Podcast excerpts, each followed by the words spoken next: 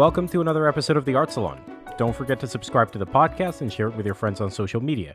To keep up with our latest guests and announcements, be sure to follow us at The Art Salon on Instagram. If you would like to support the podcast, please visit the support section on the Anchor website, where you can contribute to the podcast as little as $1 a month. Every little bit helps. Today's guest is one of my best friends. His name is Gustav Melander. For those of you who don't know him, I will read a short bio from the Yamaha artist page. Gustav Melander is regarded as one of Europe's most talented young trumpet players, having studied with Bo Nilsson and Professor Håkan Hardenberger at the Malmo Academy of Music. Since graduating, Gustav has gone to become one of the most in demand players in Europe. Currently, the tenured co principal trumpet of the Malmo Symphony Orchestra, Gustav also regularly features with other Scandinavian orchestras, such as the Swedish Radio Symphony Orchestra, Royal Stockholm Philharmonic, and the Oslo Philharmonic Orchestra. As a soloist, Melander performs regularly and has made notable solo appearances, making his debut in 2014 with the Malmo Academy of Music Symphony Orchestra, and in December 2016 performed Bach's Brandenburg Concerto No. 2 with the Malmo Symphony Orchestra. He has also appeared with Ensemble Intercontemporain and regularly plays with many of the British orchestras in London. Passionate about music education, Melander has a number of students and has been a trumpet teacher at the Malmo Academy of Music since 2015. This conversation was had almost two years ago, and I can't believe it took me this long to release it. I met Gustav in the summer of 2016 at the Chosen Vale International Trumpet Seminar, where we hit it off right away, and it became one of those very close friendships in a very short period of time. Before the pandemic, I used to visit Gustav regularly in Malmo and spend time with his family, while I would also take lessons with uh, Håkan Hardenberger and take an opportunity to play with him as much as possible. Gustav and I see eye to eye on a number of issues, and he is one of my favorite people to talk to.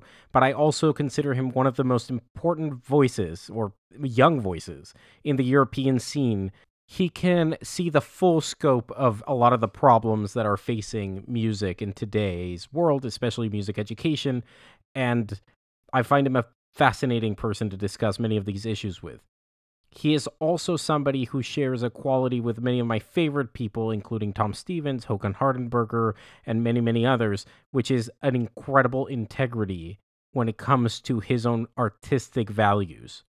This makes Gustav a real powerhouse, not just as a player, but also intellectually. So I'm very happy to share this discussion with the world, even though it's been so long. And I hope you enjoyed as much as I do. And Gustav, buddy, I miss you. Can't wait to see you again.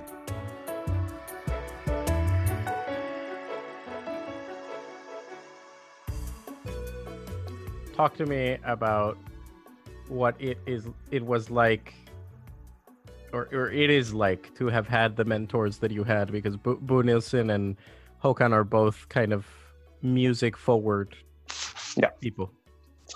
You know, uh, let's start with Bo then because he was my first teacher, let's say. Mm-hmm um, he opened my eyes both for the for the trumpet, uh, how to play and all, all that. He was very much into because he said himself he had all the troubles playing the trumpet, and you know, we did a lot of very basic things and all, all that stuff you need to do. We did the Clarke we did the stamp at Schlossberg and, and everything. But at the end of the day, he was a very musical person and always in the end that was the most important thing you know. Yes he was i mean he was very important for trumpet in in sweden.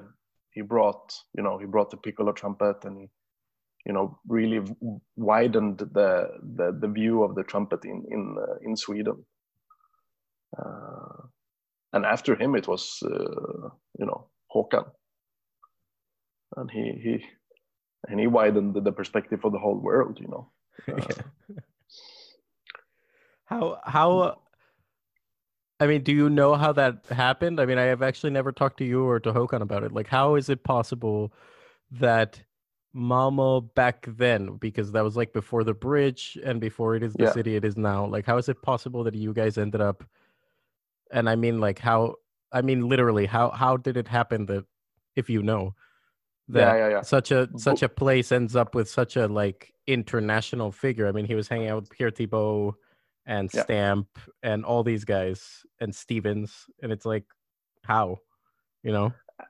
I mean, at the end of the day, like Bo made it possible. I would say he was very curious and he wouldn't give up until he got out what he needed from the trumpet or let's say if he had a problem he would go to the end of the world to get information.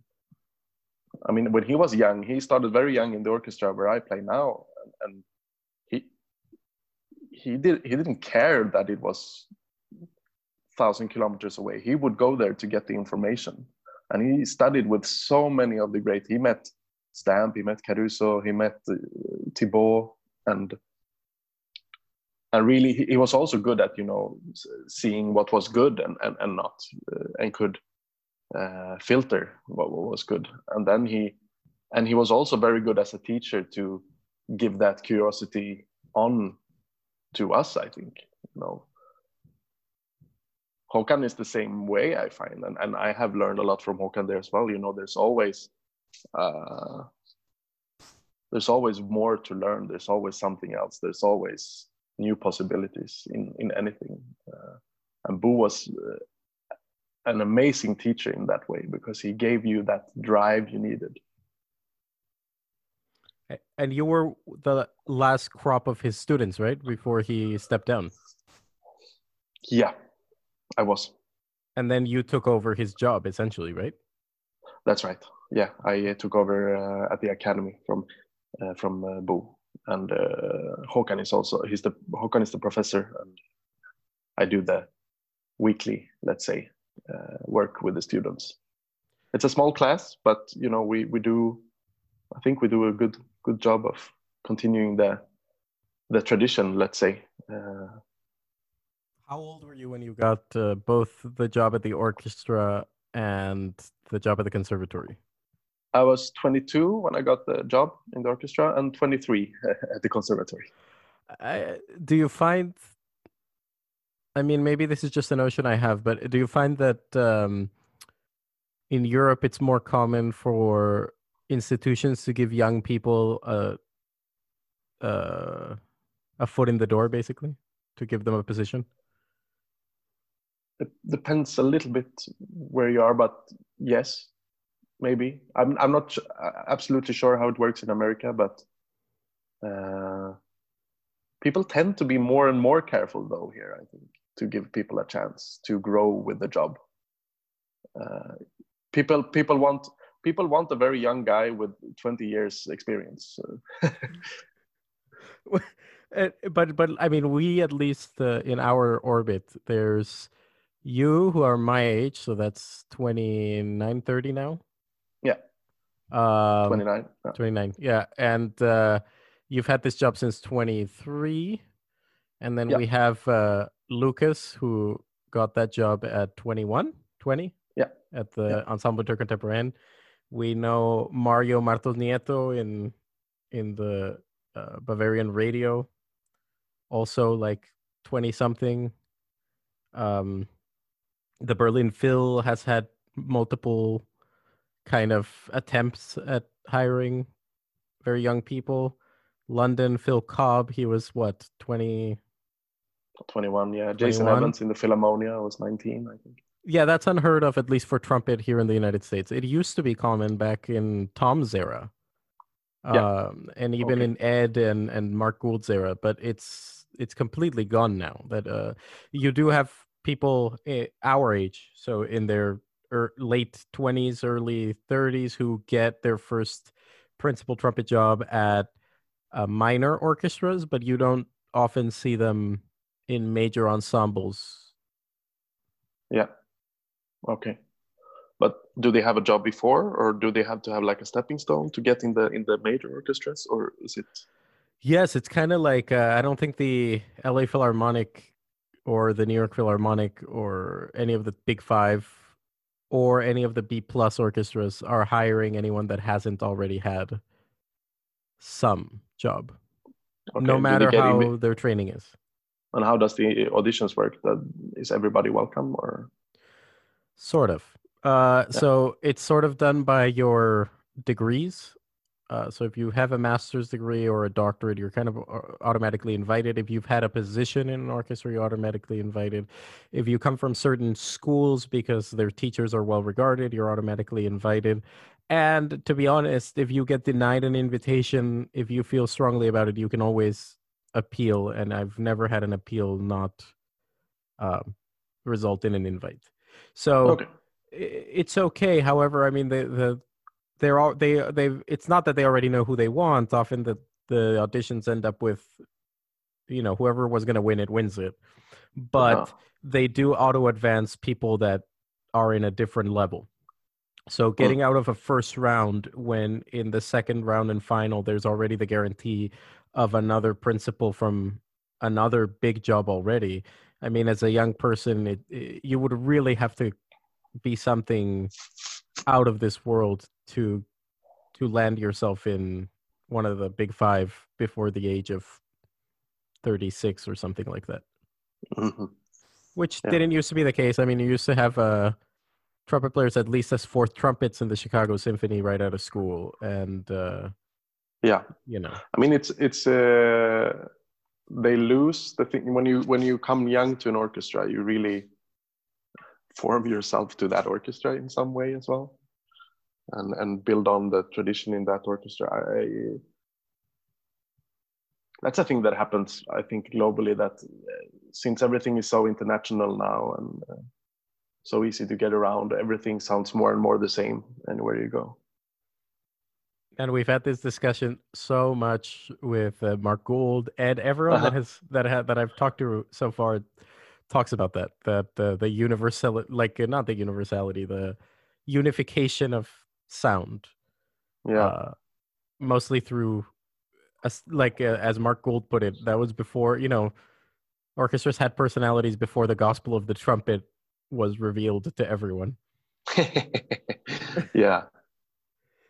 Yeah. but you know I think you know that- when now we now we do our you know very much we do our stamp everybody and and perfect our sound in a way and we lose maybe a little bit the character sometimes Yeah, and it's good. I mean, I, I think it's good that everyone's playing better every year. Uh, yeah I just, I the part I'm not so happy about is that um, what you said. I don't think that people are given the opportunity to be in in the job, and there's kind of this. Maybe you can talk about this because I don't have a job like you do, like in a, in an orchestra. Uh, Mm. but I mean, in my experience in orchestras uh, as a freelancer, um, it strikes me that it's it, we glorify how difficult the job is. Like we ha- we know plenty of people that, if given the chance in a year, would be perfectly fine orchestral players, right? yes yes i mean I, I i no i know about my own experience. I mean i was five years at college. Four. And then i started the job. And i did a lot of uh, subbing and stuff but since i got the job i haven't developed that. I'm, i've developed much more when i got the job than the five years in college in a way in many ways. Is there anything that could have given you that experience except being in the chair? no i can't see that no Yeah, and you know, I think that that's kind of. I don't know. uh, How it- is it? How is it in you? Like, let's say you're not you. Uh, let's Mm. say you're one of your colleagues that didn't end up with this opportunity, um, yeah and it's not like it was handed to you. You won the job fair and square. But let's say, let's say you hadn't gotten that, or or uh, the job hadn't been available. yeah Uh, what are the ways in Europe that that people, or not? What are the ways? What is the pathway that typically people are following in Europe to uh, out of school? So, like here in America, you know, the the top people are jumping from conservatory to conservatory to conservatory. Uh, so you see people that go from Juilliard to Colburn to Rice to Northwestern, and you know they go through every Mhm. school, every and you know conservatories here have tremendously powerful and good orchestras. So I mean, they're getting yeah some experience there. And then if they still haven't gotten a job, they go to New World Symphony or they go to the orchestra now. How, how is Okay. it in Europe? Because it's so different than here. Um, well, in Scandinavia, it's a can be a bit similar. We don't have these, you know, in in uh, Germany and uh, other European orchestras. They often have these uh, academy positions, which which is normal, and the people actually actually get to sit in the orchestra. You know, the Karajan Academy in Berlin, and every German orchestra has an academy position for every instrument. Uh, so that's very used in, in Germany and, and uh, Europe. Uh, we lack that in Sweden, Scandinavia in general. I think these schemes. London has loads of these. Uh, you know, the South Bank Sinfonia, for instance. You you go for two years of you know orchestra training intensely.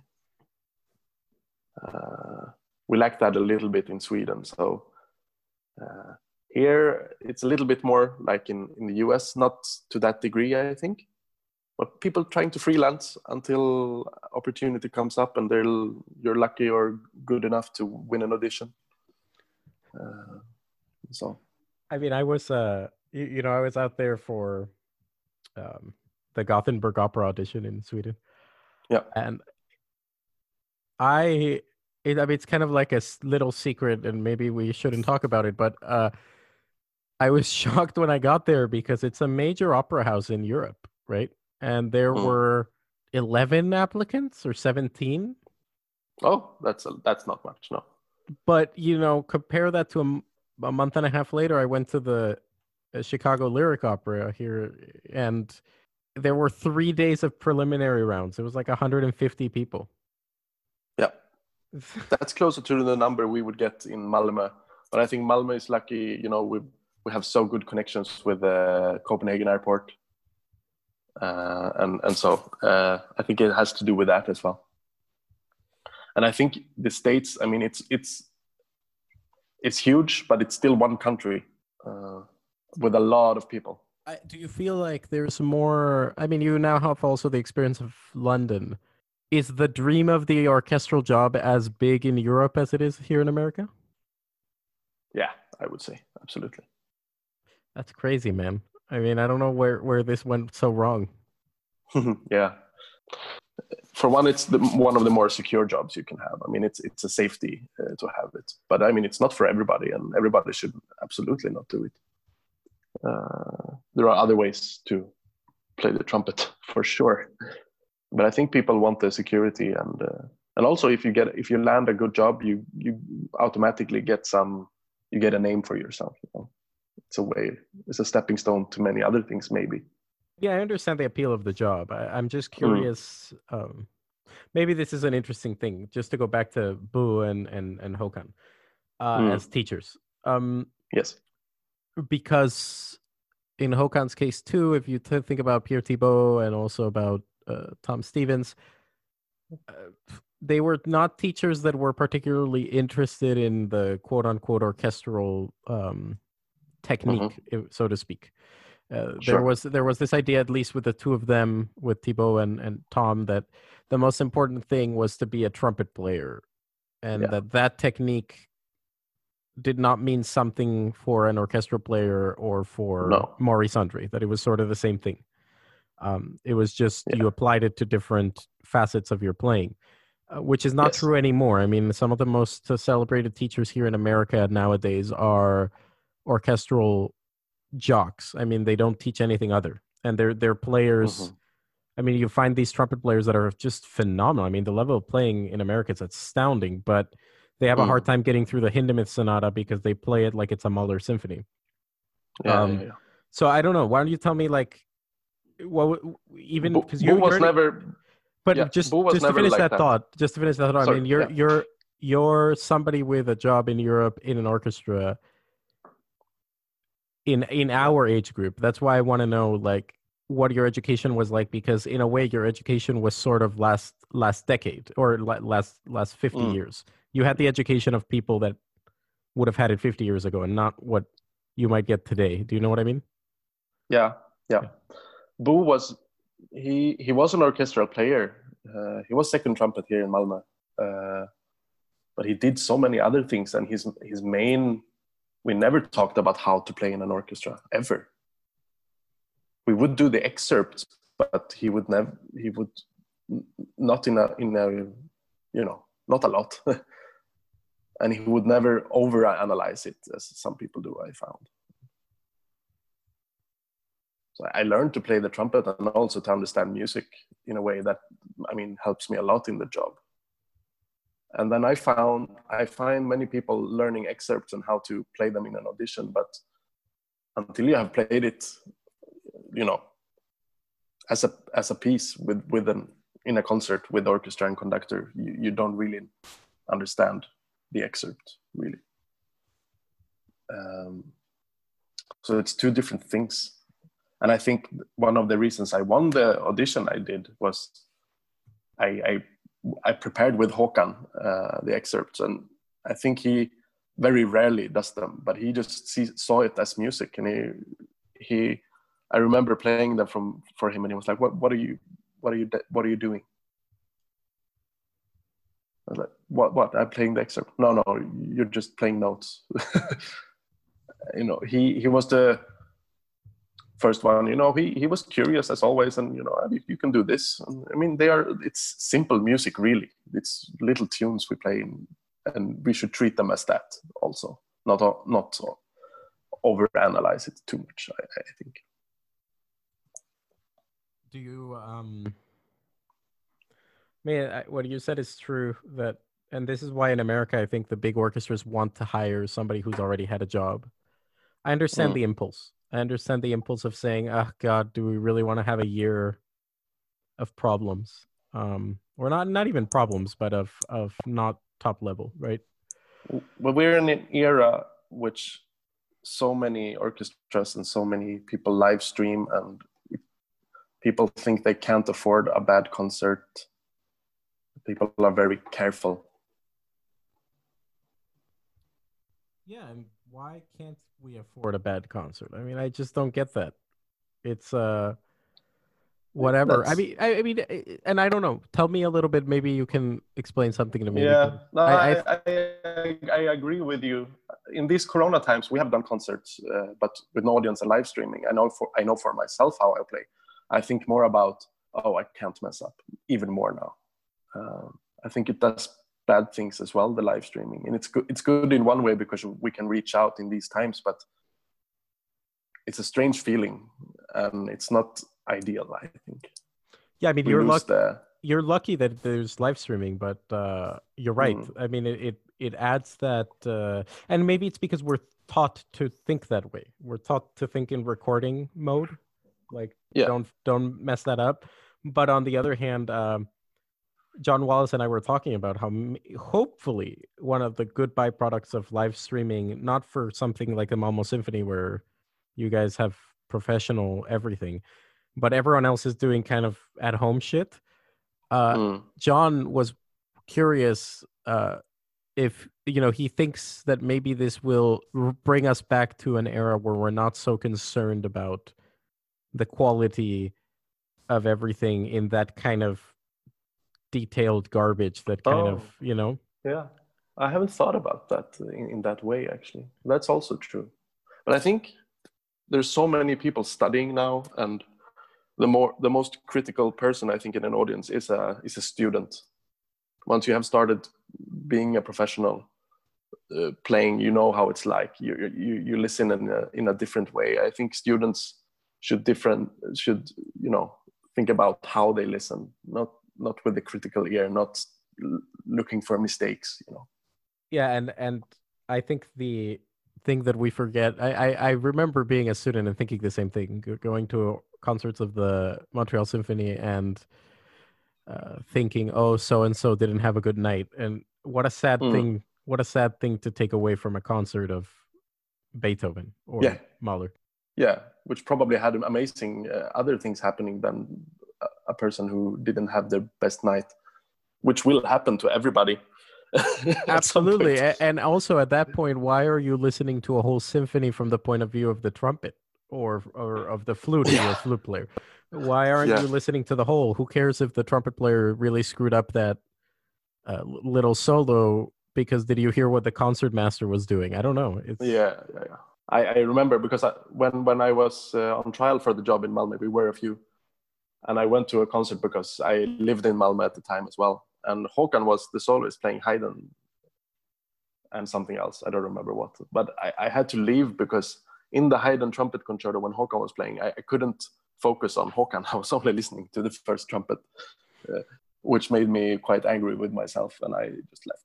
But I think many many students have the wrong idea when they go to concert and i don't think they get the most out of it listening in that way Well, and the sad part is then if if that student becomes uh, the principal trumpet of an orchestra or the second, third trumpet, and God forbid the teacher at the conservatory, that's when Mm. you start getting into trouble because that person who learned in college to uh, listen so critically instead of musically is now teaching students to play critically and not musically. Yeah. I mean, hopefully they will learn with the job and their eyes would widen, maybe, hopefully. but yeah, that's that's an issue. And I think it's happening more and more. I mean, I want to go back to what you said about Bo and and and and I know from experience also with Håkan, the part of the training that is so musical in that type of teaching has that Mm. helped you more in your life than anything else, or what? What is the thing that has uh, that has given you the success that you've had and that you keep having? I think to have the a more musical approach to everything helps with whatever I do, you know. I think more in the way how can I play this in this way that I want it. It makes me more curious in a way. And then if I can't do it on the trumpet, then I have something to practice, you know, to get it that way instead of the other way around. How do I technically play it in the most easy way? And then that's how it's gonna sound like. Do you understand my the two different points? Yeah, but talk talk a little bit more in depth about that. Oh, if you want. I mean, because it's true. It's it, there's it's a completely different approach to say what are my limitations and how do I get around them, and then to look at a piece of music and say what does this piece of music need, regardless of of how adequate or inadequate I am. And that's what that's what that's how we would learn anything with Håkan and also exercises. You know, you would look at it and say, how do you want this to sound, and then you would practice until you get that. You know, the curiosity of how things could sound. You know, the, the, the, the don't limit yourself to the trumpet. You know, look look beyond and see what we can do. It's the classic quote with, uh, for instance, Håkan says it all the time and comes from Thibaud. Uh, we have two ways on the trumpet to start a note. On the violin, there's a million. on the trumpet is we get it, get it, or we miss it. but but it, it, there's so much more to the things we the pieces we have you know that we forget or we don't care about. And that's true in the orchestra as well. I mean sometimes you you, you play the uh, maybe a symphony then you think ah this is easy and there's this doesn't matter. But still a composer actually wrote the notes to be played. You can it's also more fun to see you know why do i play these notes in a mozart symphony? They they they, they do matter. We can't we can't sit and think that they don't because then it starts then it's a slippery slope well, yeah and and uh, it goes back to that what we were saying. It's uh the same mentality that makes a student only listen to and not just students that we've all been indoctrinated to think so critically of everything that happens and uh, yeah. so centered on our instrument. If if as a musician you're concerned with how boring sitting through don giovanni is which it is but you're not listening to everything around you and taking that as an Mm. incredible opportunity i mean how lucky are you if you work at an opera house to sit in a pit with world class musicians playing don giovanni and Mm. you're there Yeah. in the closest possible setting you could be. Now, I understand that over the years that might get tiring, but I agree with you. I mean, to take uh, Beethoven's uh, little trumpet five ones and say, oh, well, you know, whatever, is kind of, yeah it's silly. I mean, he's the greatest composer of that time period. yeah you know you can beethoven is really fun to play if you you know you have a very good i have a very close very good relationship with the timpani players of the orchestra we have i mean especially if you have a very good conductor and, and it's uh, and i mean i have great colleagues i can listen to them and you know try to add something I think your orchestra is awesome, man. I, I I've heard you guys a couple times when I've been down to visit you. Um, Yeah. no it's great and we have a great new hall which is just just fabulous you guys have everything that and I'm not saying that it's going to be a historic orchestra, but you guys have all the all the components that make the historic groups, which is very young people. Yeah. You guys have a very young orchestra that had a huge turnaround recently. And then you guys have a new hall, which is just badass. And everyone's kind of excited about it. I mean, the the feeling from me hanging out with you uh, these years in that hall and around your colleagues is that everyone's excited to be with each other. There's very little kind of, uh, I mean, I'm sure there's drama and all sorts of stuff, but everyone's, you know, after the concert, there's a large group of people that stay and hang out with each other. And, and you guys are friends and you guys do chamber music together and practice yeah. together. Yeah. No, it's great group. Absolutely.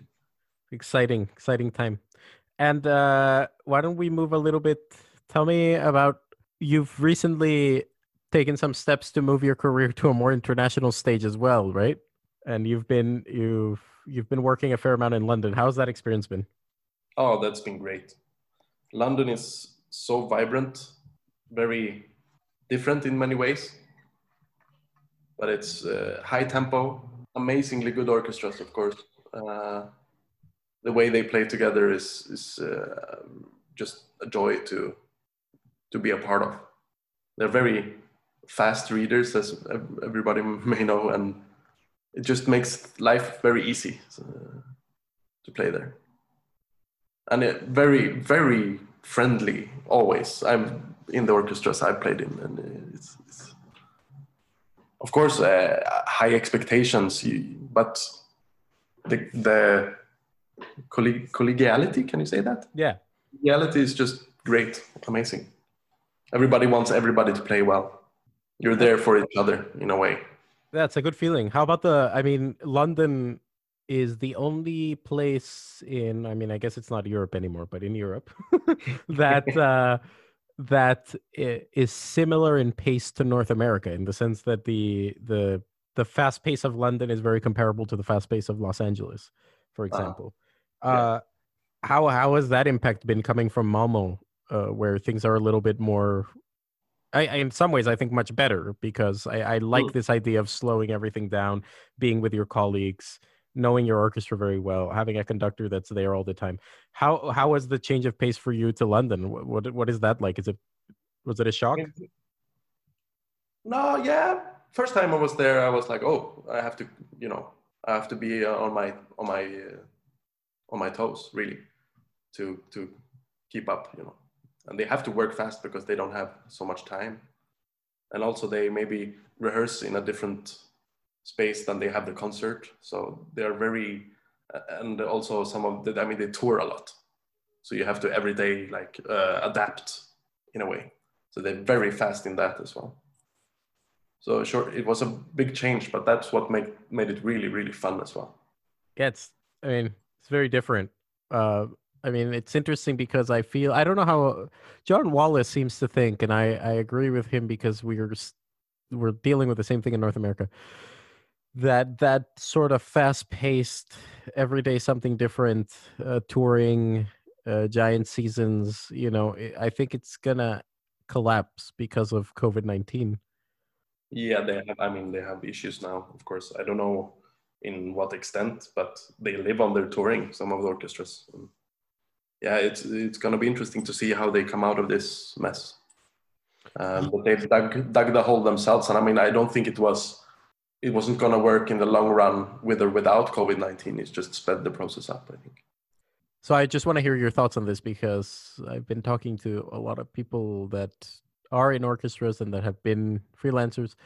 You just said it, it, it the problem is already there. A lot of the problems and yeah. th- this just made it uh, worse right it made it very obvious yeah. yeah and tell me in your eyes especially from the point of view of uh, a more kind of old world orchestra because the malmo symphony functions more like uh, and, and a lot of european orchestras function this way they function yeah. more like old institutions which is a good thing you know with conductors that actually belong to that orchestra mm-hmm. and with colleagues that are actually members of that orchestra and uh, in comparison to north america and europe where you have like people in and out of groups and constant flux and uh, seasons that are 52 goddamn weeks. I mean, uh, what, in your opinion, were the things that you already saw were going to be a problem that are just now super evident? Well, for, for starters, the, the the way of making the touring the central, uh, you know, how to get money for the orchestra.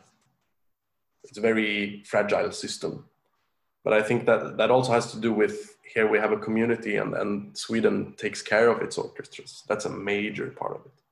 And I think also the security we have as players in, in, in Scandinavia and, and Germany, uh, in the long run, it's the most uh, good way to to take care of your musicians and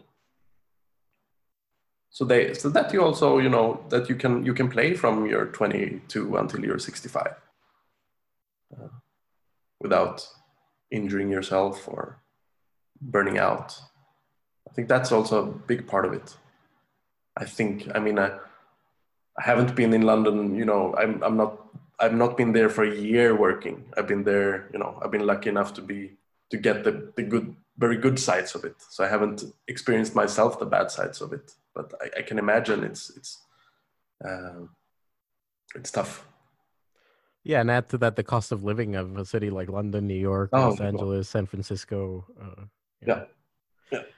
Yeah i think the touring thing is huge uh, but i also think that the touring also reflects a problem that i, I think you already touched on which is um, the Berlin Phil and the Scandinavian orchestras, so Germany and Scandinavian orchestras, and to some degree the French and the Italian, they they don't have a they don't necessitate a touring model because the communities in their countries are highly interested in attending uh, symphonic culture. Yeah, and and that could also mean opera, you know, or ballet. Yeah. Yeah, I mean, um, in Malmö we have we have a three hundred thousand inhabitants. We have two orchestras, one opera house and and the and the symphony. And they're both well attended. Yeah, yeah, yeah. And you're not too far. I mean, you. It's interesting because then you go to a, a, a well, actually, let's let's backtrack there. You you guys are like what you would consider a medium-sized city for Sweden. Yeah, we're the third biggest city, so yeah. it's one of the three major. Yeah but how like uh how how much bigger are the other two? Like Gothenburg is almost twice as big as Malmo, right? Almost, yeah. And then how much bigger is Stockholm than? Stockholm is, uh, I think it's two million in Stockholm living there. So Gothenburg and Stockholm are sort of similar. No, Stockholm is double the Gothenburg. And the Gothenburg is double you. Yeah. Yeah. So you know, it's so interesting to me that even in population numbers, I hmm. mean, mm. you got in Malmo you can sustain a small opera house and a pretty major symphony orchestra. In Gothenburg, a major opera house and a major symphony orchestra. And yeah. in Stockholm, same as Gothenburg. But the populations. No, no, no they have uh, they have two major symphony orchestras and a, a very big opera house. So there you go. So you have going back. Malmo has small opera, big symphony orchestra. Gothenburg has both our big opera and symphony, yes. and then Stockholm has two major orchestras and a major opera house. Yes. So I mean, it's astounding that if you were to, I mean, I'm not doing a research paper here, but if you were to analyze that in a very basic form, what you could notice is based on population, there is a need for more culture, which means that people in Sweden as a whole seem to be highly interested in it. Yeah. Um, and I think it's the same in in in, in Germany. I mean, in Germany, oh, even more in Germany. Yeah, even more. It's crazy. I think I think somebody told me. I don't think I don't know if it's true, but I think there are more. I I, don't know if it's true. Uh, there are more uh, going to classical music concerts than to the Bundesliga. I don't know if that's true. I don't know if that's true either. Somebody told me, but I mean, a lot, there's a big interest. yeah, there, there is, and also like uh, the interest is very legitimate. That uh, you know, I, I, in in talking to both Mark Gould and Ed and and uh, Burns, we've talked about um, the fact that the programming here in America is not reflective of the culture of America. That if you were to talk about the culture that people are interested in in the United States of America, the symphony orchestra still remains an import. That like what remains culturally relevant for Americans, for the average American, is Mhm. jazz during its time and less so now, and then all the popular musics, you know, f- uh, you know, funk and hip hop and rock, etc. Yeah. Uh, but I, I think it's different in Scandinavia and in Germany and Austria and to some degree in Italy because of the opera Mm. and in France in the major cities that the there's like you said legitimate interest in attending symphonic concerts and that's very lucky. Yeah. Do you find that the same is true in London in your experience there or what what does it feel like? It's just so different. I think it's more like North America. I think I think there's a huge interest, but there's also like so many orchestras. Not only the the, the big five uh, major symphony orchestras. There's so many more ensembles. There's things happening every day, and every, everybody has to fight for the audience. And there's amazing level, and they're doing very very good things. But the the competition between the orchestras maybe it's not the best, the the most healthy. Maybe I don't know uh, that you know London Symphony they play one or two concerts every week, whereas in maybe uh, another major city in, in, in Europe would do three or, or so or four. And the London Symphony in London is the only real European modeled orchestra. That uh, the rest of them are largely freelance. Now London Symphony is all they they uh, get paid per service as well. That oh really? But but but it's uh, the London Symphony and then the BBC orchestras are sort of you audition, you get a job.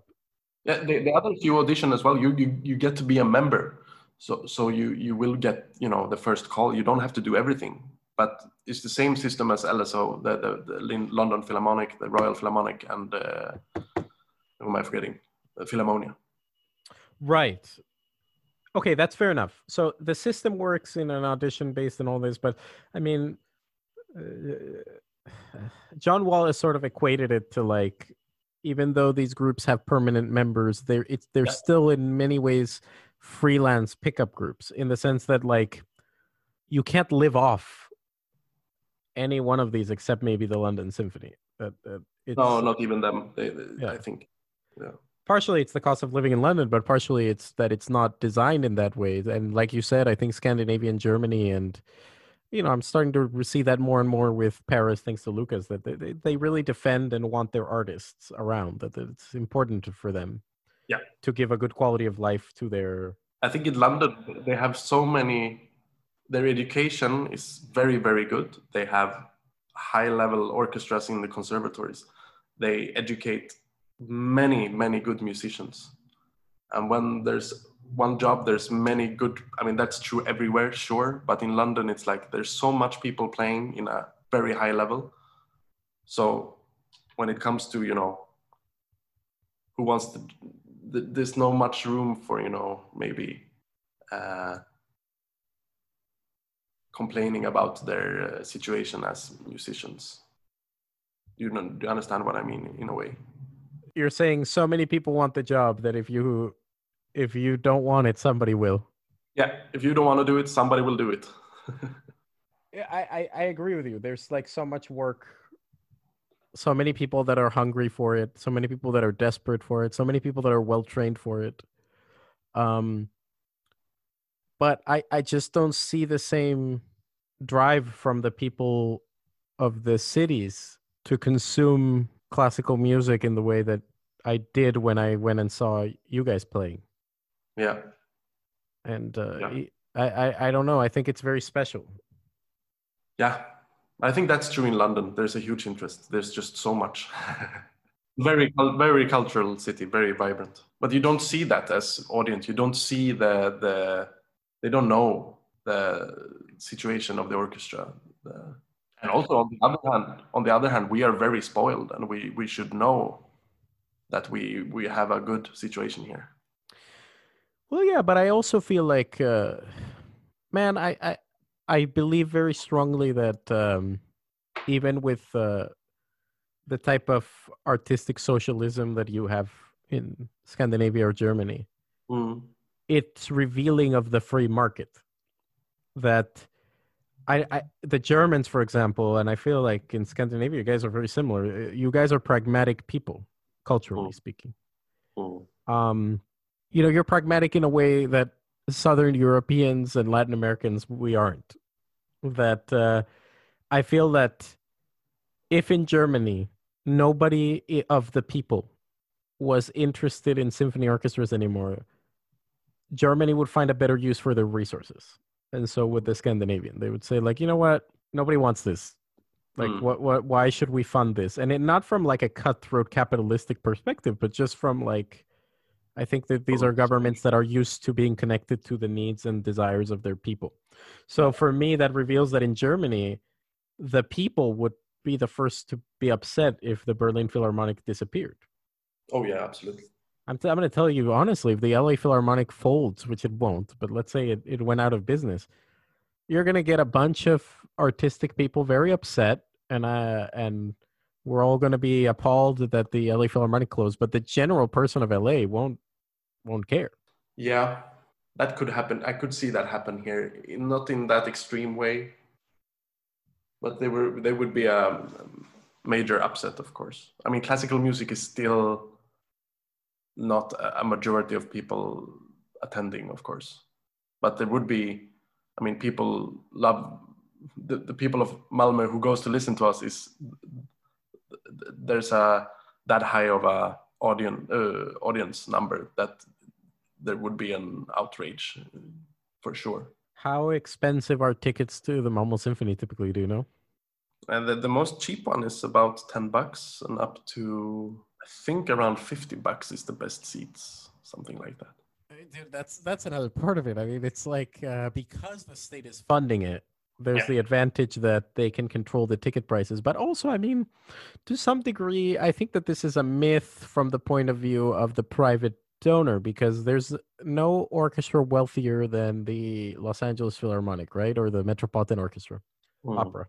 Uh, and yet, the most expensive tickets, the ones that are worth having at Disney Hall, so the ones where you will really hear everything, the ones where you'll get the most out of that concert hall, are about 230 bucks.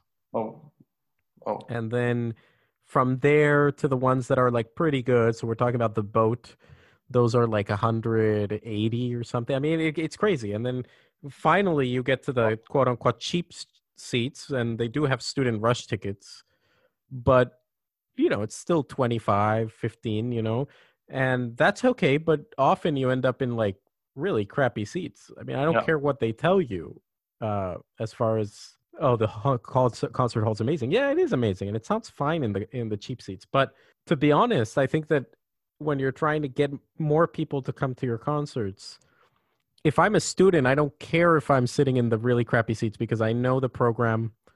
I have an idea of what I'm going to go see. I have a motivation to go see it. But if I'm, you know, a plumber who wants to bring his child to see the orchestra because I've been told that it's important to give my child some culture. And I spend thirty dollars on my ticket, thirty dollars on my son's ticket because those are the cheapest ones. Then we're already at sixty. Let's say I'm married, that's another thirty dollars. Then we're already at ninety, and I want to also bring my wife. Then we're already at one hundred and twenty. So one hundred twenty dollars for a night for a plumber. Okay, pretty good. He's gonna go do it, and then he sits in these awful seats where the where he can barely see the the action Mm. and it's kind of like you're shooting yourself in the foot to create a, a concert experience. I think it's amazing that uh, both in Scandinavia, well, it's actually across a lot of European countries. I remember getting ten dollar, ten euro tickets to Paris Opera, and Yeah. uh, and also to to La Scala, and uh, it's different. It's different when you can you feel like there's not a huge divide between you and and the best seat in the house and that in theory if you wanted to go on a really nice date and spend 100 euro and go to the best seats in the malmo symphony you could afford that you know most people Yeah. could Definitely. Yeah. Yeah. We are, we are lucky that our politicians still find find the culture as a, as a major. I mean, one of the more dif- uh, important things we have. I mean that I hope people realize now in these times that how how incredibly important the culture is. When you stay locked in, um, what do you do? and I hope people. I don't know if it's true, but probably, hopefully, after all these lockdowns around the world, people will long to come to the concert hall to get the live experience instead of this. I'm, I'm not sure if that would happen, but I hope. I think we've lived under the impression that uh, live, that what you just said, that the difference between a live concert and a CD is huge to us. I don't know how true that is to the average person. Mm. Um, and and to be honest, it started to become less important to me. In in the sense that it's such a hassle in North America sometimes to go see a concert. Yeah. Especially in a city like Los Angeles. I have to get in my car. Yeah. I have to pay ten dollars for the parking. I have Yeah. to pay for the ticket. I have to sit in traffic. And all of this so I can go here. Also, I can hear Beethoven 3 executed with no love to some degree, sometimes. Yeah. And that's partially the problem that North American orchestras have these crazy seasons. So I mean, you you kind of adopt this survival mentality. You just play everything through and and whatever. But it, it's I it started to lose its luster for me in some ways because also recordings became so good. Yeah, that's also part of the problem we talked about before. The recordings being too good. Uh, you know, people think that a live experience will be as perfect as a CD. Yes, that is. Although I wonder how much of that is our own problem as artists. That was my our problem. Yeah, sure. that uh, actually my favorite recordings, and I think you and I share this. Uh, you and I listen to a lot of old shit. Yeah. You know George Szell, the the Reiner recordings with the Chicago Symphony. Uh, Yeah. Leonard Bernstein, to some degree, Karajan, the early years. It's, it's all good shit. But if you really listen to that stuff, and and the reason I love it, I don't know, maybe you can tell me why you love it, but why I love it is because a lot of this repertoire was still Fresh. fresh to some of these people. Yeah, I mean, they had they had a real connection. I mean, uh, Burns and I were talking about how we have this idea now that music history is like three thousand years, but it's really like four hundred years of music, and especially the best parts of it happened so quickly. I mean, from Bach to Mozart, it's like not that long, and from Mozart to Beethoven, it's like nothing, and from No. Beethoven to Brahms, it's like five years, and from that to Wagner Liszt and everything. It's nothing and Stravinsky. And so there was living memory when Reiner and Bruno Walter and all these guys were conducting. There was still living memory of what we're doing. The first recordings of Gustav Mahler done by Bruno Walter, Klemperer, they had known Mahler. And then you oh. have the following Solti, uh, Bernstein. It was still fresh. Nobody had really heard this music done that way, and let alone recorded. And you can tell because you listen to the, for example, the Solti recording of Mahler 3 with the Chicago Symphony and that trombone solo. The trombonist just interpreted that as much more aggressive than I've I've ever heard it in any other recording. And Mm. that's what excites me. It's like, oh, that shit's different. Like, yeah, okay.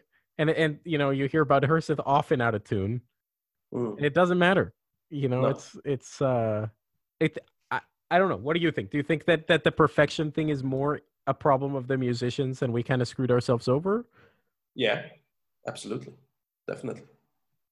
We don't dare to go outside the box in that sense. I mean, us as musicians and maybe conductors as well. Uh, it's it's uh, and also the the way we uh, chose choose repertoire as well. what do you mean Um, well, orchestras go with still go with the Mahlers, which is great music, but it's the it's centrated around Mahler, Bruckner. There are other things as well we could explore and maybe get this freshness again. I don't know. yeah man i mean uh burns and i talked about that that uh we think that playing quote unquote you know to we think that playing the classics is normal because we Mm. came from about the last 70 80 years of doing that of Yeah. grabbing the best of but that before world war ii Yeah. that wasn't normal that the normal thing was to go to a lot of awful concerts of awful music and then Yeah. Uh, but that's what mattered. What mattered was what's the latest shit that's being written. Great, and it, it was probably uh, mostly garbage.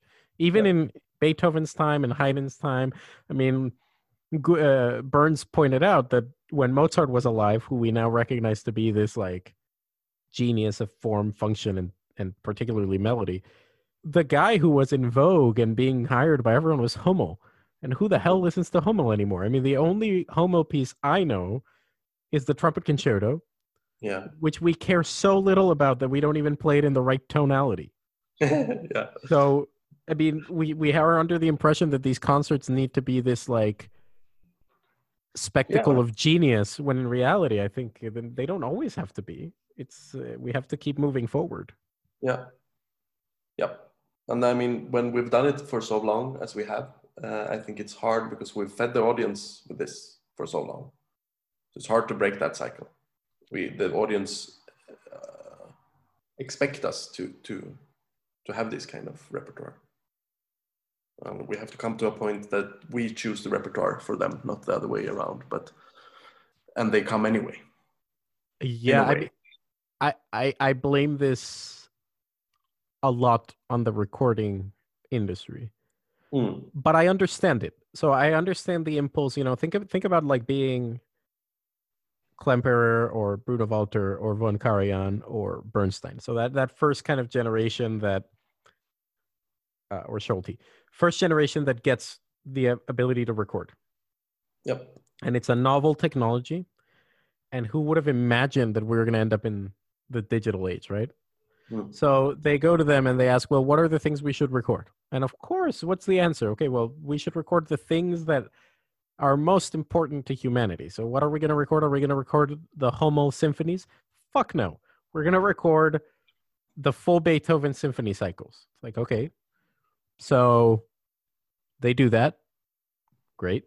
Tremendous success. But at the time, they're conducting other stuff on the podium.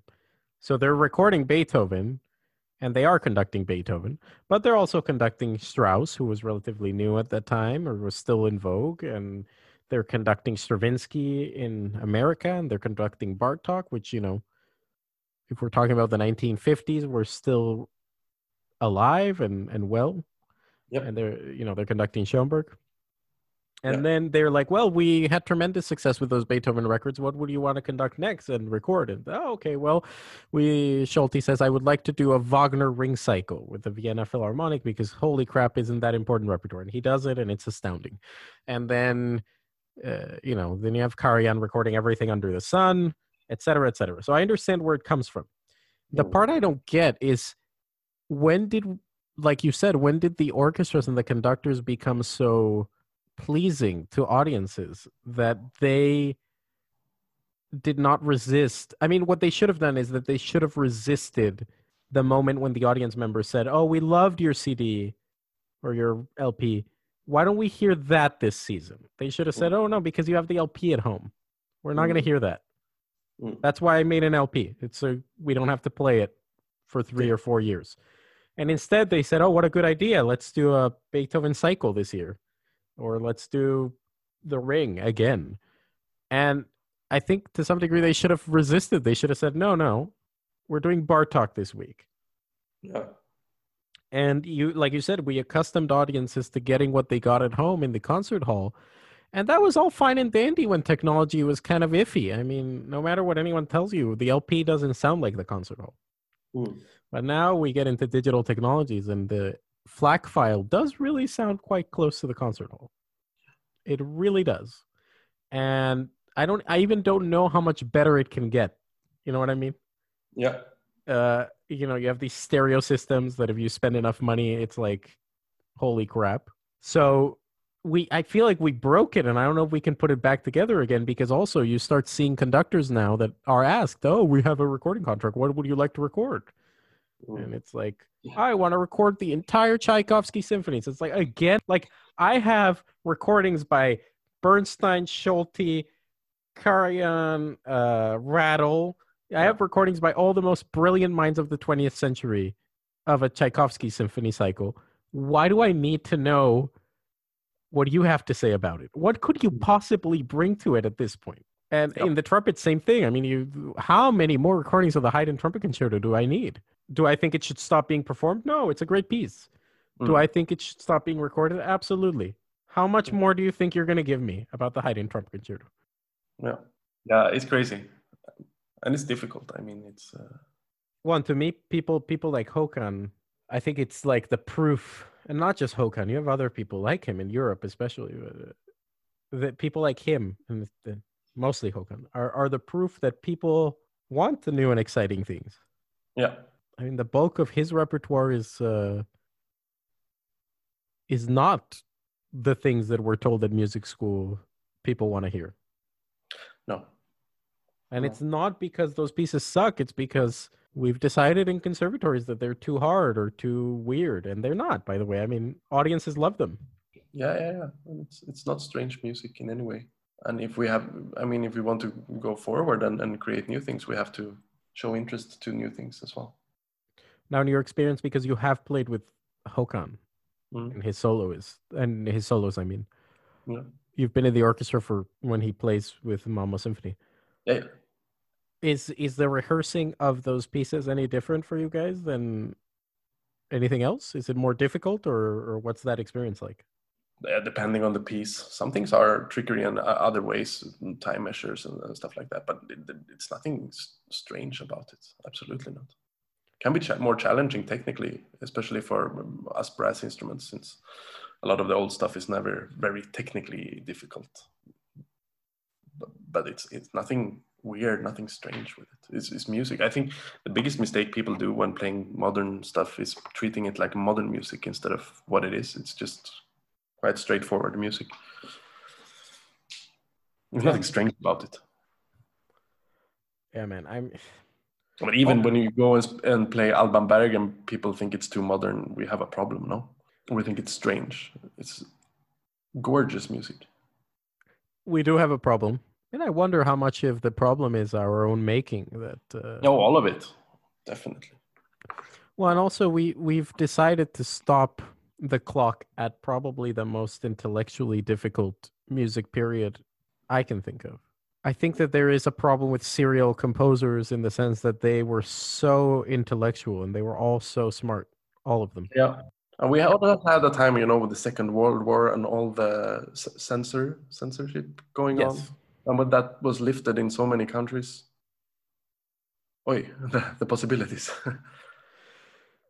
Well, the censorship, but also, I mean, man, I mean, the the, the Second World, you guys had it rough. I mean, what, European music had it rough, man, because there's a clear line of, there's a clear path in every country of lineage in some ways. Uh, Hmm. You can tell where everyone came from, not where they were going, but where everyone came from. It's very clear that from Bach comes their sons, which are different, but they come from there, and from there comes Haydn, who is different, but very much that, and they all come from Monteverdi, which is very different, but comes from there. And there's like a lineage of who's popular, where's the money going. First it's Italian, then it becomes French, then it becomes German. Yeah. Okay, clear lineage, and that's great. Then First World War happens. That interrupts a whole generation of artists that either get slaughtered or have to interrupt their work. So you have Debussy driving an ambulance for four years instead of composing. Hmm. But fine. Uh, to some degree, Europe was mangled by the First World War, but a lot of the re- the reconstruction after the First World War, there was this idea that we would go back to Europe, the European countries as they were even without monarchies. But, but you know, Germany would remain Germany, and France would remain. You know, and then you then you guys get hit by the Second World War, which completely obliterates that. It Yeah. kills another generation of artists, particularly because of the destruction of the Ashkenazi Jews, who were Yeah. the powerhouses of intellectual and artistic investment.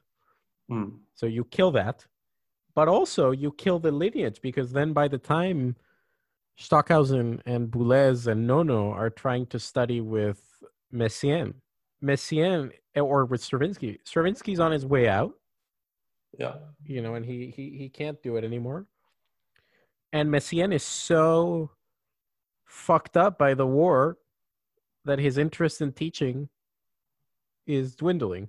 I mean, he, No. he you know if you if you see his retelling he he said himself that he had failed the generation of Stockhausen, Nono, and uh, and Boulez.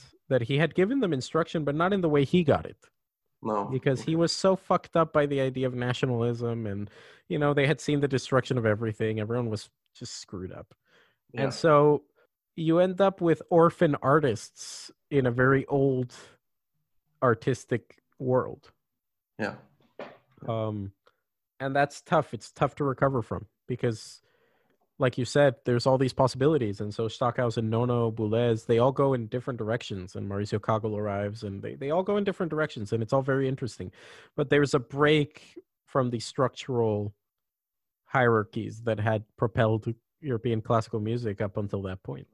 There were so many other things going on in the world largely i mean how much have the world uh, developed since the 50s 40s 50s it's gone extremely fast in so many ways it's hard to keep up Yeah, and it's it's also easy to forget, man. I mean, today I, I talked to Luca and his brother about this. That today, especially here in America, there's this uh, view of European music, and it's like okay, but before World War II, it was French music and Italian music and German music. Uh, And by the way, these people went out and killed each other over what it meant to be Italian, German, uh, you know, Yeah, French, I and, mean, and now there's a bridge between malmo and copenhagen but sweden and denmark are the two countries in the world that have had the most wars against each other and now we're basically the same people but yeah Yeah, and it's a huge sign of positive progress. I mean, don't don't Oh, get me wrong, but like you said, it went so fast. Uh, Europe went from being the most volatile, dangerous place in the world from 1900s to 1945. I mean, you guys were the Middle East of the time, Mm. uh, and Europe went from that to being this kind of very peaceful, collaborative place. Uh, Mm. And like you said, things were forgotten, which is good that they were but uh, it also breeds complacency in in thinking that history is over. and now people start to forget this also that we were actually like you said in in before the 45 europe the nationalism was the dangerous thing but now people seem to forget that as well Oh man, yeah, that's a whole. but that's a that's another now we're we're really going from the subject at hand But man, I mean, it doesn't matter. We can talk about this because it's interesting. I, I I actually feel like uh, what's happening in Europe with the renationalization of things in some ways. Yeah. You know that uh, people are feeling a loss for home. Uh, It's happening here too. It's just it's harder to justify because America is America. Mm, and there's nothing else it can be. I mean, this idea, the the the cultural orphans of this country, which is kind of what's happening in Europe. There's cultural orphans, um, people born in a time where it no longer means anything to be from a place, and uh, you're you're living it here in a different way, man. There's uh, sectarianism in America based on identity and race and preferences that is just absurd, man. It's become kind of like a nationality to be Latino American or to be gay or to be black. It's become like, oh, I'm this. And it's like, well, wait, wait a second. Yes, you are, but you're also American, and that's good. You're all kind of in this together. A- and it's kind of the same thing you guys are living except that you guys have a stronger thing to hold on to which is to say well i was born in france. It's like okay. And and what does it mean to be french? Oh i can really define what it means to be french. We have Mm. we have cuisine we have language we have you know 500 years of architecture and and and uh, and art. And you ask an italian it's like oh it means a bunch of things. You know we have uh, and and it's true. It's true. I mean italy and france are very different Oh, uh, but you're right. I mean, it's it's weird because we know where this path can lead. yeah It's not good. it's not well, it's dangerous when you i mean in a way you you divide yourself uh, to other people And over the dumbest stuff, man. I mean, Mm. you're dividing yourself both here in America and in Europe based on things that are accidents of birth. but I think in both cases, both in America and in and in Europe, uh, it's the sad byproduct of uh, of moving in directions without measuring consequence. If you look at the statistics in in England, for example, where they tried so hard since the 1960s to open the borders up to immigrants. Yeah. Uh, there was a prime minister who got essentially lost the race because he said, by my calculations, it is possible that British people will be the minority in this country by the year 2000. And they thought, well, that guy's so racist and fucked up. Like, get get rid of that guy. And sure enough, I mean, the immigration policies of of uh, England led to major major swaths of the country where British nat- nat- nationals are the minority. And even though I don't particularly care about that from a racial point of view, I don't mm. care where you come from. The part where it becomes complicated, and I think it's what you're seeing in Europe, is there was not enough protection of what it means to be British or what it means to be Swedish, depend uh, regardless of your race. You know, uh, that uh, for me, for example, if I were to move to France and somebody told me, "Okay, dude, uh, what do you think is culturally what you would need to do to be French?" I would be like, "Okay, well, tremendous love of culture and art and history, uh, and highly, highly, highly value or a high value of liberal thought. This idea that everyone should be able to do whatever they want because under the law, and that the state shouldn't tell me what to do." if that that's how I would boil down friends. Or if mm. somebody told me, well, what does it mean to be American? I would say, well, it's a lot about individual practices and the idea that class mobility should be the most important thing. Mm-hmm. That, you know, this the idea of the American dream. That's kind of yeah. what it means uh, to be American. That if you work really hard, you can do anything. I think that some people have migrated to Europe or did migrate to Europe in the 60s, 70s, and 80s that had no interest of being European. Mm-hmm. Um, you see it here in America too. Uh, and in America, it's self created. This idea that you run into somebody on the street, they're where are you from? From Colombia. It's like, oh, that's awesome. I'm from Mexico. It's like, oh, no way. What part of Mexico are you from? Well, I'm not from Mexico. My great great grandfather was Mexican. It's like, okay, so you're not. You're not Mexican. I mean, there's nothing wrong with it but you're American, and that's yeah. a good thing. You guys should be proud of that. Yeah. and it's kind of this thing where a lot of immigrants in America and in Europe have been indoctrinated to not really fully accept where they live now. And so when that happens, you have more insight in that since you have made a, a journey like that yourself, of course. Yeah, but. I think in, in that sense, what the, what the danger it creates is that when normal people from a country start seeing their country change, it scares the shit out of them. And it, it drives them into very bigoted responses. Mm. You know what I mean? Even if yeah. they're not bigots. Yeah, exactly. No, but that's what's happening everywhere. It's really fucked up. I mean, but you said from my point of view as an immigrant, um, I don't know, man. I, maybe I'm just like very old school in that regard. I, I do believe as an immigrant that if if I if I were to move to Sweden, yeah. It would be hugely important to me to learn Swedish. Yeah. Uh, and to in some way adopt as much of that culture as I could because it's a place that's offering me a home. Now, does that mean I'm going to be Swedish? Well, no, I can't be. But let's mm. say I had children in Sweden, I would really want them to be. Yeah. I wouldn't be telling them, like, oh, honey, we don't do that because daddy's from a different place. Wow, yeah. You know, so I mean, as an immigrant, maybe I'm different than other people because I don't really relate my identity to where I come from. Does that yeah. make sense? Like I think, yeah, uh, yeah, it makes a lot of sense, and it's an openness, yeah, as well. And people, some people see it as a as something the complete opposite. What do you mean? That uh, one could argue when you say that you say that people don't want to be open for their kids to become Swedish that can be some some people can find that uh, offensive that they should they should be they should be able to think and to do and be as they want you know what i mean to some degree, I mean, I am somewhere in the middle. Like, uh, let's say you came to Colombia. Yeah. I don't know why, but you want to come. uh, you love the culture, whatever. Cool. You move to Colombia. I would, of course, would expect that you, the father, and uh, your wife would not fully be able to adopt uh, the the.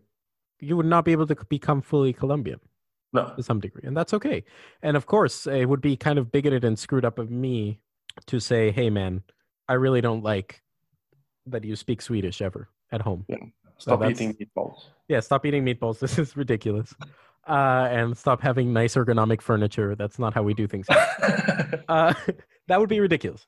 However, if you decided to create an alternate universe for your children, where Hmm. you you're not retaining just the parts of your culture that, in my idea, in my in my mind, are culture. So like food, language, etc. If you if you decide not just to retain that, but also to tell your son, this is not your home. wow. Yeah. Uh, you have no allegiance to this place that is giving you everything. Yeah. You have allegiance to a place we left because it was not good over there. Yeah.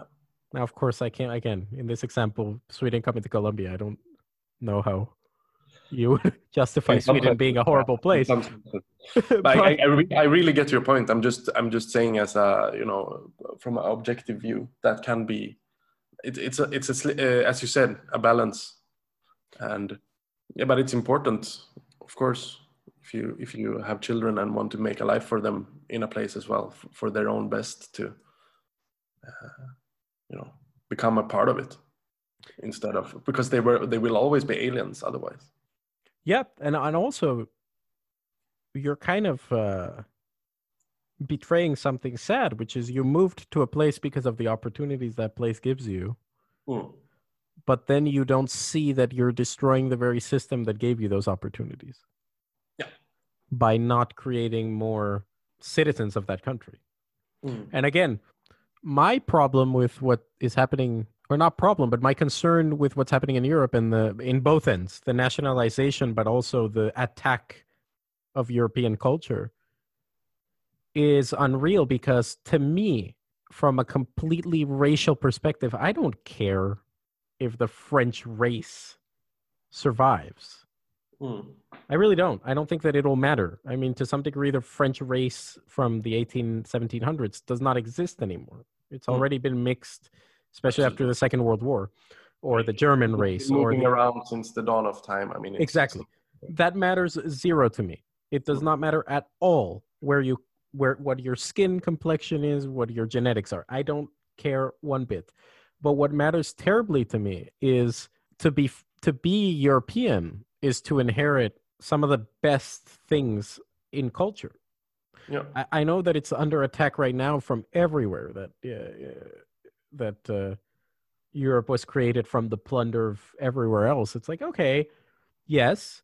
However, Beethoven was not the king of Germany. Like this dude lived like shit, and he was washing himself with a bucket. Like he wasn't living in Versailles, and you know, not every European person on on Earth was living in Downton Abbey before 1940. You know, like everyone around the world that's been poor, everyone until now has had a horrible life. Like Absolutely. it's changed now because we have running water. Before 1900s, I mean, Sweden was absolutely horrible famine, and, and, and it was horrible. I mean, that's why think a third of the country migrated to the U.S. Yeah. I mean, Well, and think about like Russia. Like Russia had legal slavery until 1930. I mean that the serfdom is slavery. That's uh so you know, I I resent a little bit this idea that uh everyone in Europe was living with a, a gold knife and spoon.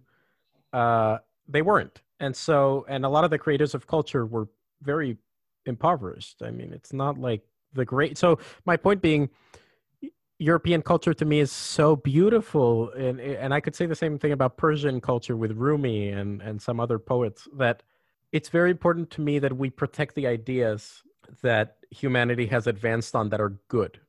Um, Mhm. in the same way Europe has become an incredible place in adopting the American democratic system, which it did not have before America in 1776 decided to try it out. Right. Um, That's true. so I, I it's it's weird man it's weird what's happening in europe because i think it's so dangerous the reaction people are having Nice dark. it's dark but it's also as i see it gustav i think it's also an opportunity because it's a it's I mean, it's a, yeah sorry go ahead no, nothing is so bad that doesn't have something good come out of it, of course. But it will be, it will be, I mean, it won't be pretty. but maybe it's what's needed in a way. I- How- how horrible it is. well But- let, let's explore that because just quickly let's talk about like what do you think the lessons we can learn not just in america but particularly america and london but but in general what are the things you can you think we should learn from what's happening right now like as in artistic institutions eh, like if we imagine this as the complete collapse of the system which is not going to be, but let's imagine it that way. Complete collapse of the system. You and I are given carte blanche to rebuild academia and artistic institutions. What are the things we get rid of, and what are the things we start promoting based on what we're seeing happening now? Yeah. I had an interesting conversation with Håkan about it, and he, he had a good point about you know maybe maybe soon in Sweden we can let in let's say 500 people in in the audience. Now it's 50, and we don't even have, have an audience. So okay, we have a great opportunity because those 500 people coming, they will be there will be coming 500 people. We know that. We have that many you know core uh, audience. Perfect time to you know play this show them not the classics. Show them the new things. Show them interesting things. Show them and then you know show they will come anyway.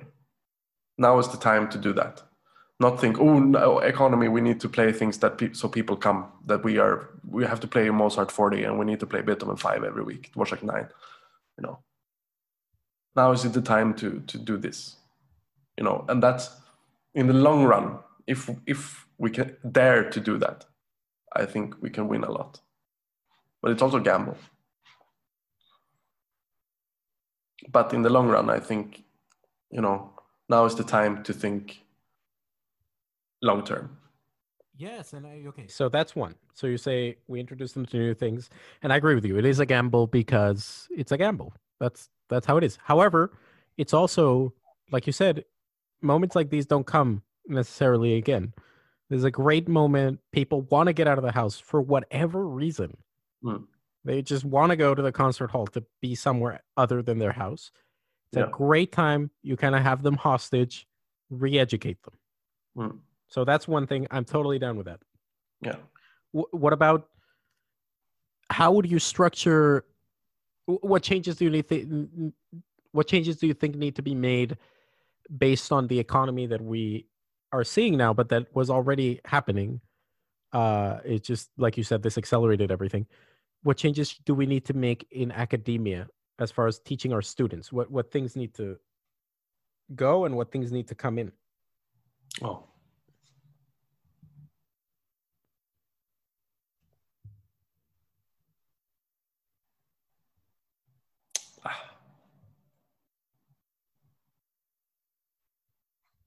It's a very hard question to answer.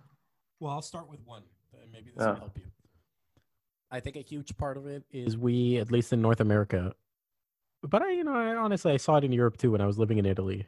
Um, we need to get away from the idea that orchestras are the end all be all and the most secure job because they're proving to collapse very quickly in some parts of the world. But Mm. like you said, this was something we were already seeing. Like there's too many competent people to fill very few positions. Mm-hmm. So what happens to all the people that don't win the job? Are you Yeah. just gonna get frustrated or are you gonna do something else? So for me, something that needs to go is the emphasis on solely orchestral technique. Yeah. and I would bring Well, in. I mean, yeah, but I we not to be like that, but that's that's how we work right now. Uh, but in What do you mean? but Oh, no, we- like you you guys are already teaching that in Malmö. I would say, yeah. Yeah, no, and that's good. I'm not saying everyone's doing it, but uh, But I I, I'm, not, I'm not sure. I'm, I'm, I'm uh, that's that's in general. I mean, yeah, it's a good opportunity now to, of course, do it. But I think the opposite will happen because orchestras are still the most uh, secure job. in Scandinavia and Germany, Yeah. France, but man, I don't know about that here. Okay. I mean, if you would have told me that the most artistically secure job six months ago, I would have told you, hey, if you get a job at the Metropolitan Opera, you're set, Mm. or at the LA Phil. Uh, now these people have hundreds of thousands of dollars of expenses that they can't cover. So, is that safer, or is it safer, like we're seeing with the pop world and the jazz world, that you were trained to record yourself at home, that you were trained to compose, that you were Yeah. trained to get a call and, hey, do you want to record a little ditty for this song? Sure. I'll put that into Pro Tools. Uh, I don't know. I don't know what the economy looks like at the end of this for the arts. I, I understand that in Scandinavia and Germany, the orchestra will be fine and alive, and I think you'll have to burn those countries down before you see them collapse, at least for the next century. But as far as educating people, Yeah. I don't know. I mean, like you said, you're know doing it in Malmo, but uh, I think there there has to be an emphasis on on what are you doing in music school? Like, why did why did you show up here? What thrills you? Yeah. But also, I think I, I don't know what will happen, but you know, going into the cultural, uh, you know, when you're 16 and have to decide after this, will people actually do it? Will people say, "Hey, this is my dream," but you know, it's so fragile. it was already and hard what will happen now and that can it's always good to have many people wanting to become musicians but we're seeing a world where so many people get educated into a business with very few work uh, opportunities I actually think it's a huge positive thing if a lot of people decide not to become musicians. Um, Yeah. I also think that it will it will allow the most interesting voices to be heard again. I not to disparage anyone that's currently working in North America, but I don't think there's like Gould said the other day to me, the last holdout of the American trumpet school is Mike Sachs. Everything after him is sort of vanilla, very, very competent, amazing, but very vanilla trumpet playing. Uh, the generation before you have Mel Broyles, Bud Herseth, uh, Armando Ghitalla, um, Yeah. You know, Tom. You have these amazing, Mark Gould, you have these amazing voices that are hard, uh, a little bit hard to deal with. But damn, okay, I'm down. Maybe weeding out all these people that are more conscious of their finances, which they should be, promotes the ones that really want to do it. Because at the end, it'll take that crazy person to be like, no, no, really, I really need to do this. yeah I don't know. Maybe that is, I agree. That's a positive thing. that But- could be Do you think, uh, I mean, you can't predict the future, but I'm assuming um, there will be cuts in, in the funding, for, even in Europe, for conservatories and stuff like this, right? not that we heard so far Oh, that's good because I, I wonder in music schools here in the US, I mean, that'll have to happen. There will be less scholarships. So at the same time, it'll make people be, well, one of two things will happen. They'll start accepting a bunch of idiots with a lot of money, or they'll really hone in on who they really want to educate with the limited funding they have. Yep. Okay, Well, that's again the, the, there there's our our system is more secure there because it's it's free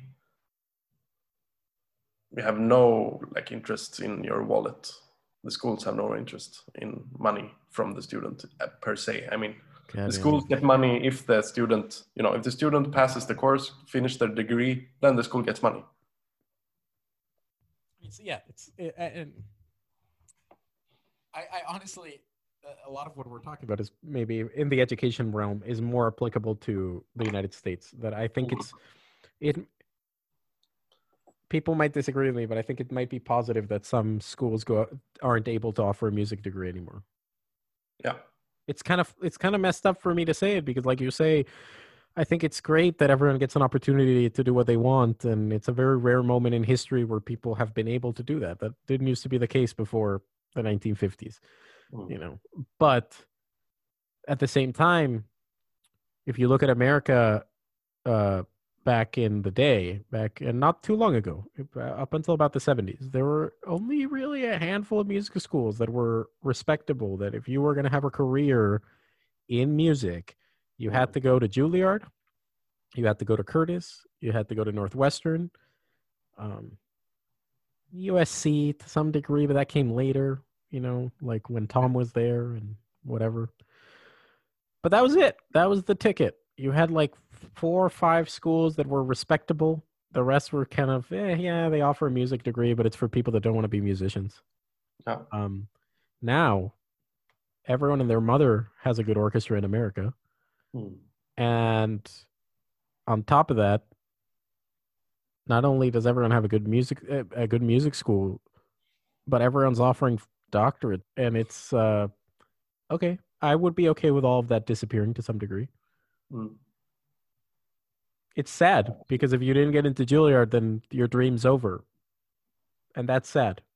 But it's sometimes it's the more you know responsible to think to do as well. If you if you take in ten people a year and saying oh, you're all gonna make it, you're you're lying. And even back then, were I mean, the vast majority did not like make their dream. Even at the big schools, I mean, Ed talks about his his uh, graduating class at mm-hmm. Juilliard, yeah. and he was there with Phil Smith and uh, Manny Laureano and uh, I can't remember. He named like a hum- handful of people, but he said it was like four people that we know of, and they are really well known. It's like okay, all of them are super well known from that graduating class, but that there were like twenty that were just paying the light bill, you know, for Juilliard. That didn't amount to very much. So it, it always happens. You're right, but it's different when you're you know you have a crop of 20 of which four are going to make it and then the rest don't make it as musicians that's sad but what we're currently experiencing in north america is still the same number of spots it's just more people i mean the, the the jobs are not growing orchestras are not getting more and more no i mean 2008 took a huge hit the crisis took a huge hit in america like a lot of orchestras went under and I'm hundred percent sure that we're going to start seeing orchestras folding now because this is a worse recession than the last one. Yeah. So you know, I think the LA Phil will survive, and the Chicago and Philly and New York, because patrons will come through. Yeah. To some degree, they they might look different, but they survive. But the B plus orchestra survive. But then from there down, it's like okay. Good luck. but okay, so we talked. You change the repertoire. You change education to some degree. I, I do think also beyond the skills of of what we're teaching at conservatories, the other thing that needs reform, like I said, uh, classical musicians need to be better at content creation of their own and at uh, recording technologies and uh, editing technologies. Yeah, that's a good thing coming out of it. I mean, also for my orchestra, we didn't stream at all before this, and now we have uh, quite a bit going on, and they are getting better and better at it and getting better. Yeah, you guys have done great stuff. I mean, the, the is the orchestra basically uh, prom- they're hosting it, but uh, was it their idea to have Gus uh, to have uh, Håkan do the Charliers or? Um, I think it was. I mean, it was Håkan's idea, uh, but he's the on. We have him as an honorary artist, so it's a collaboration. That's good. Yeah. Because also he did that concert with the, you know, from mostly from that CD of both sides now. Yeah. A great concert. Yeah. Yeah, but you guys are killing it, man. It'll, uh, it'll come again this summer if if people want to listen. Oh, Uh, that's great. And I think yeah. that, you know, it's good that your orchestra's doing it, but it would be great if students are taught to do that too. I mean, and and like jazz artists and pop musicians are showing us it's not terribly difficult. You know, grab your No. iPhone, know a little bit about mixing and technology, make it look good. And on I mean, Gould and I talked about how awful, awful, just absolutely dreadful 99% of the things classical musicians have been posting are. yeah. Yeah. Oh, just Yeah. complete dribble, man. I don't know. That's why it's nice that Håkan has the. I mean, that we do this with him. So like he stands in the concert hall, sounds great, and uh, yeah, of course. but it's him. also, I think there's something cool about how special that is. yeah, yeah, true. Like, it's like a special moment every Monday where I turn on my YouTube thing and listen to Håkan. And it's not this like amateur, I'm in a basement playing an etude. You know, it's. And then his care and detail for the music. It's be- I had never heard the Charliers played that way. I hope it becomes the new normal because it's well needed. They, I mean, for me, it's becoming the new normal. I'm not saying that I can play them like Håkan, but I, I mean, when he No, played no, the that's not the point either. no, but when he played the first one, as soon as I heard the first one, I took out my book and I was like, I had never, I, I've studied the crap out of this etude Yeah. multiple times in my life. I had never heard that phrase. No, You know what I mean? It's like, what the hell was that? Like, that doesn't sound like the same etude. The beginning sounded the same, blah blah blah, and then all of a sudden you realize, what is that? Mm. And I, I agree. And it's not about copying him, but it's about, I don't think I'd ever thought of these etudes as so good before. Mm. I knew they were useful. They're, yeah, they are useful for many technical things, but for so many other things, colors, reading music, they are very well uh, notated, very Yeah. clear. Super good. Yeah, man. Well, we talked for a while. It's nice seeing you.